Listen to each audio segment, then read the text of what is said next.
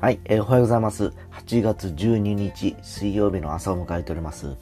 えー、昨日の雨の朝に打って変わってですね、今日はあの今晴れておりますが、えー、実はこの後雨が降る予想でですね、降水確率は60%と聞いております。えー、とはいええー、現時点で、す、で、に33度ございましてですね、熱中度、熱中症の指数もですね、今日もまた高くですね、えー、まあ本当あの、外出時はですね、炎天下を避けて、えー、過ごし、過ごしましょうというふうにアナウンスがされてます。えー、本当あのね、あの、僕もそうですけど、あんま暑いの得意じゃないんでですね、えー、こまめにまた水を取りながら、あとは最近なんかあの、手持ちのですね、扇風機持ってる方とか多いですよね。で、昨日もちょっとなんかあの、ディスカウントストア行ったらもうレジの横にそれが結構並んでてですね、えー、うちの娘も持ってたりしてなんか今流行ってんのかなって気がするんですけど、まあね、なんか、なんかあの、首にかけるなんかあの、顔に向ける扇風機2ついたやつとかってなんか、なんかダッサい DJ みたいな感じがするんですけど、なんかまあ、そういうのが今のトレンドなのかなと思いながらですね、えー、まあ一度ちょっと機会があったら使ってみようかなと思っております。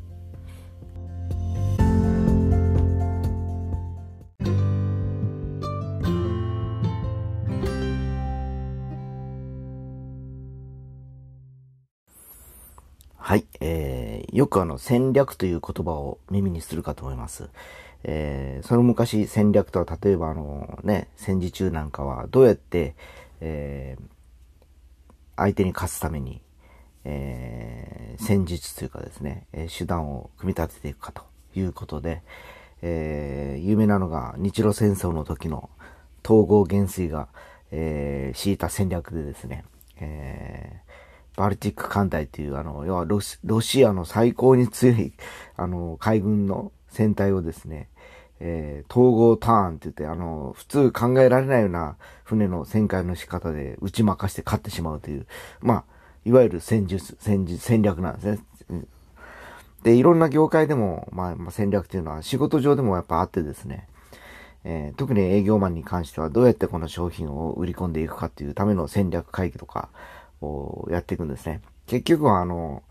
えー、勝負に勝つ、まあ、イコールあの、物を売るとかですね、えー、数字を作る、せん、あの、要は、戦利だとかですね、戦って利を、利を得ると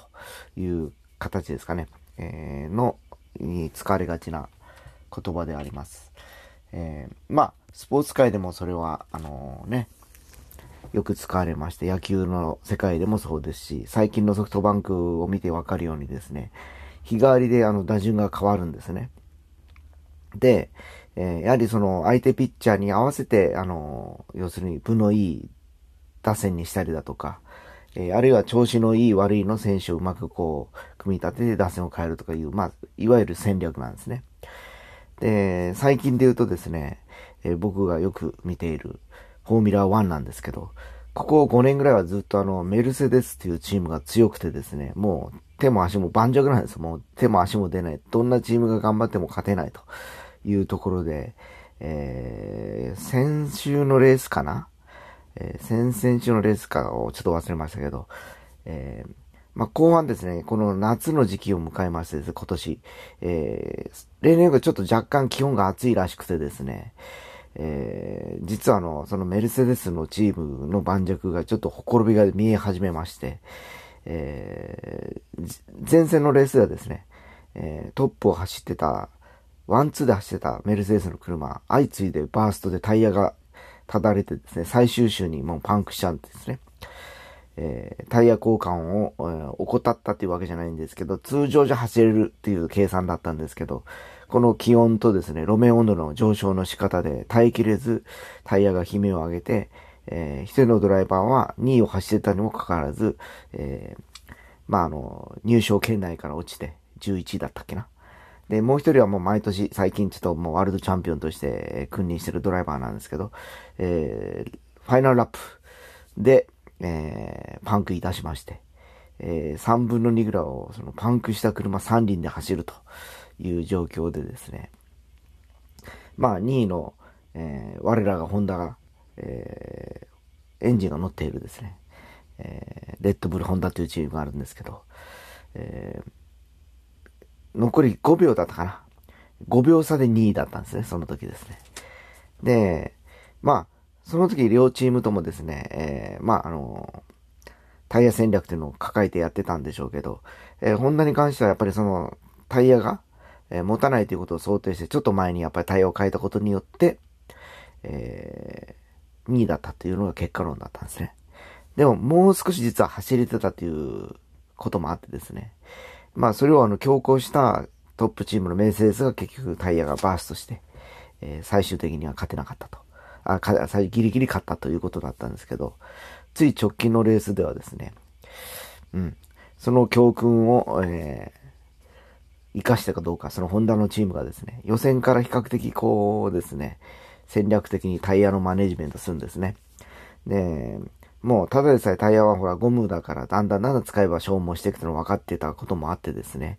えー、予選からあえてその、すぐ減る柔らかいタイヤを使わず、えー、硬いタイヤを使って、えー、今 F1 の予選って Q1、Q2、Q3 で3だけあるんですけど、要は Q3 まで行ったドライバーがベスト10に入るというか、まあいいあのポジションからスタートするってことになってるんですけどね。えー、結局その4番手でスタートすることになった。まあ Q3 まで結局ハードタイヤで持ちこたえた、えー、ホンダのドライバーの、まあ、テクニックもそうなんですけど、えー、まあそこでやっぱり戦略が、えー、生きるわけですね。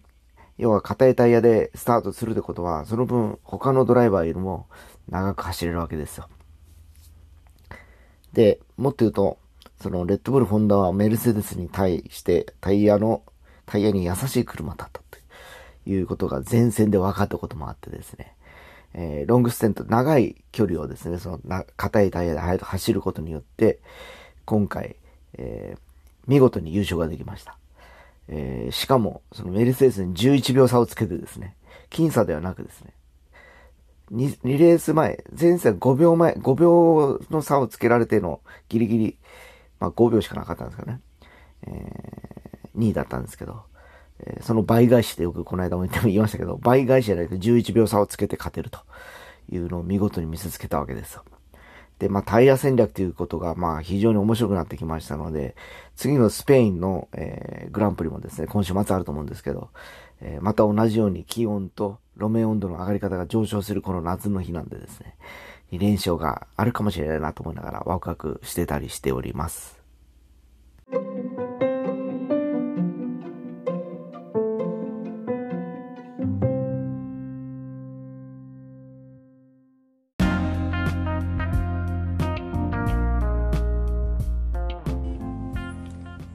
はい、えー、昨日はですね、えー、火曜日ということで、フカマックスの、えー、深夜放送が、えー、第3回目が、えー、放送されました。えー、まあ、あの、相変わらずギターをうまく駆使して、えー、まあ、番組として、えー、構成されておりましてですね、えー、まあ、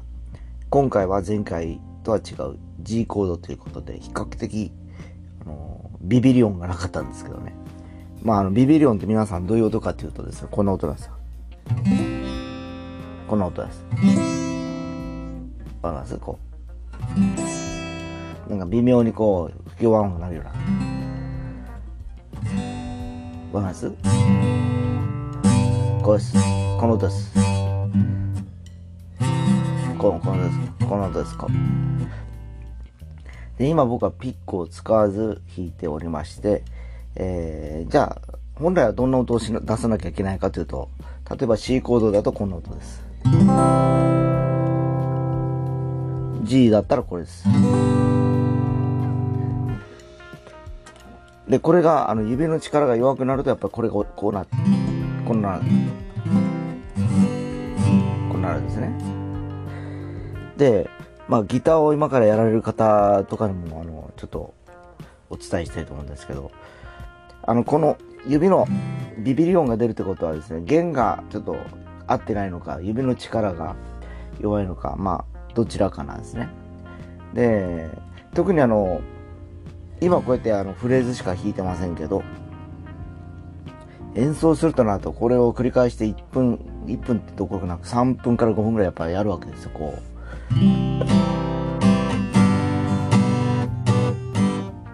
こんな。感じでやりますよね。じゃあ後半やっぱ疲れてくるとこうなっちゃうんですよ。こうですね。ってことは、やっぱり、それなりのあの指の力があのちょっとあの鍛えられてないのか、あるいは弦が合ってないのかということと、あとはギターで言うと弦高っていうのがあってですね、弦弦と、えー、要はフレットの高さが高いと、やっぱ抑える力も必要なんでですね、力も強く必要であるし、弦が柔らかくても押し込まないといけなくなっちゃうからですね、えー、そういう現象が起こったりします。ねまあ、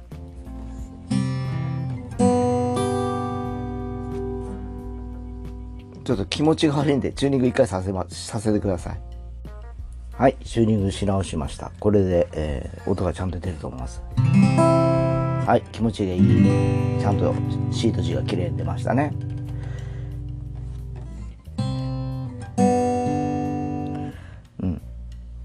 で、今さっき言いましたように、あの、ストロークをするとですね、やっぱビビリオンってよく出やすいんですね。こういうあの、まあ、あの、ストロークってどういうことかというと、こういう、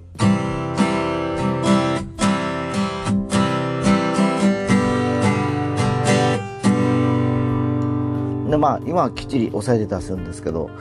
これですねアルペジオをするとあの何て言いますかねビビリオンって出にくいっていうかですねちゃんと押さえなきゃいけないからこう出ないですよこう。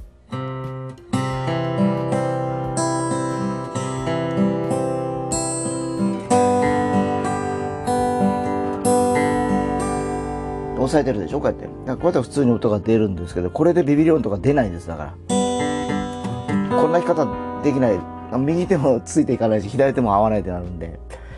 で、案外ですね、ビビリオンが出る場合は、このアルペジオの練習を少しやってみると、手に癖がつくってください。力がつくんですよ、自然と。っ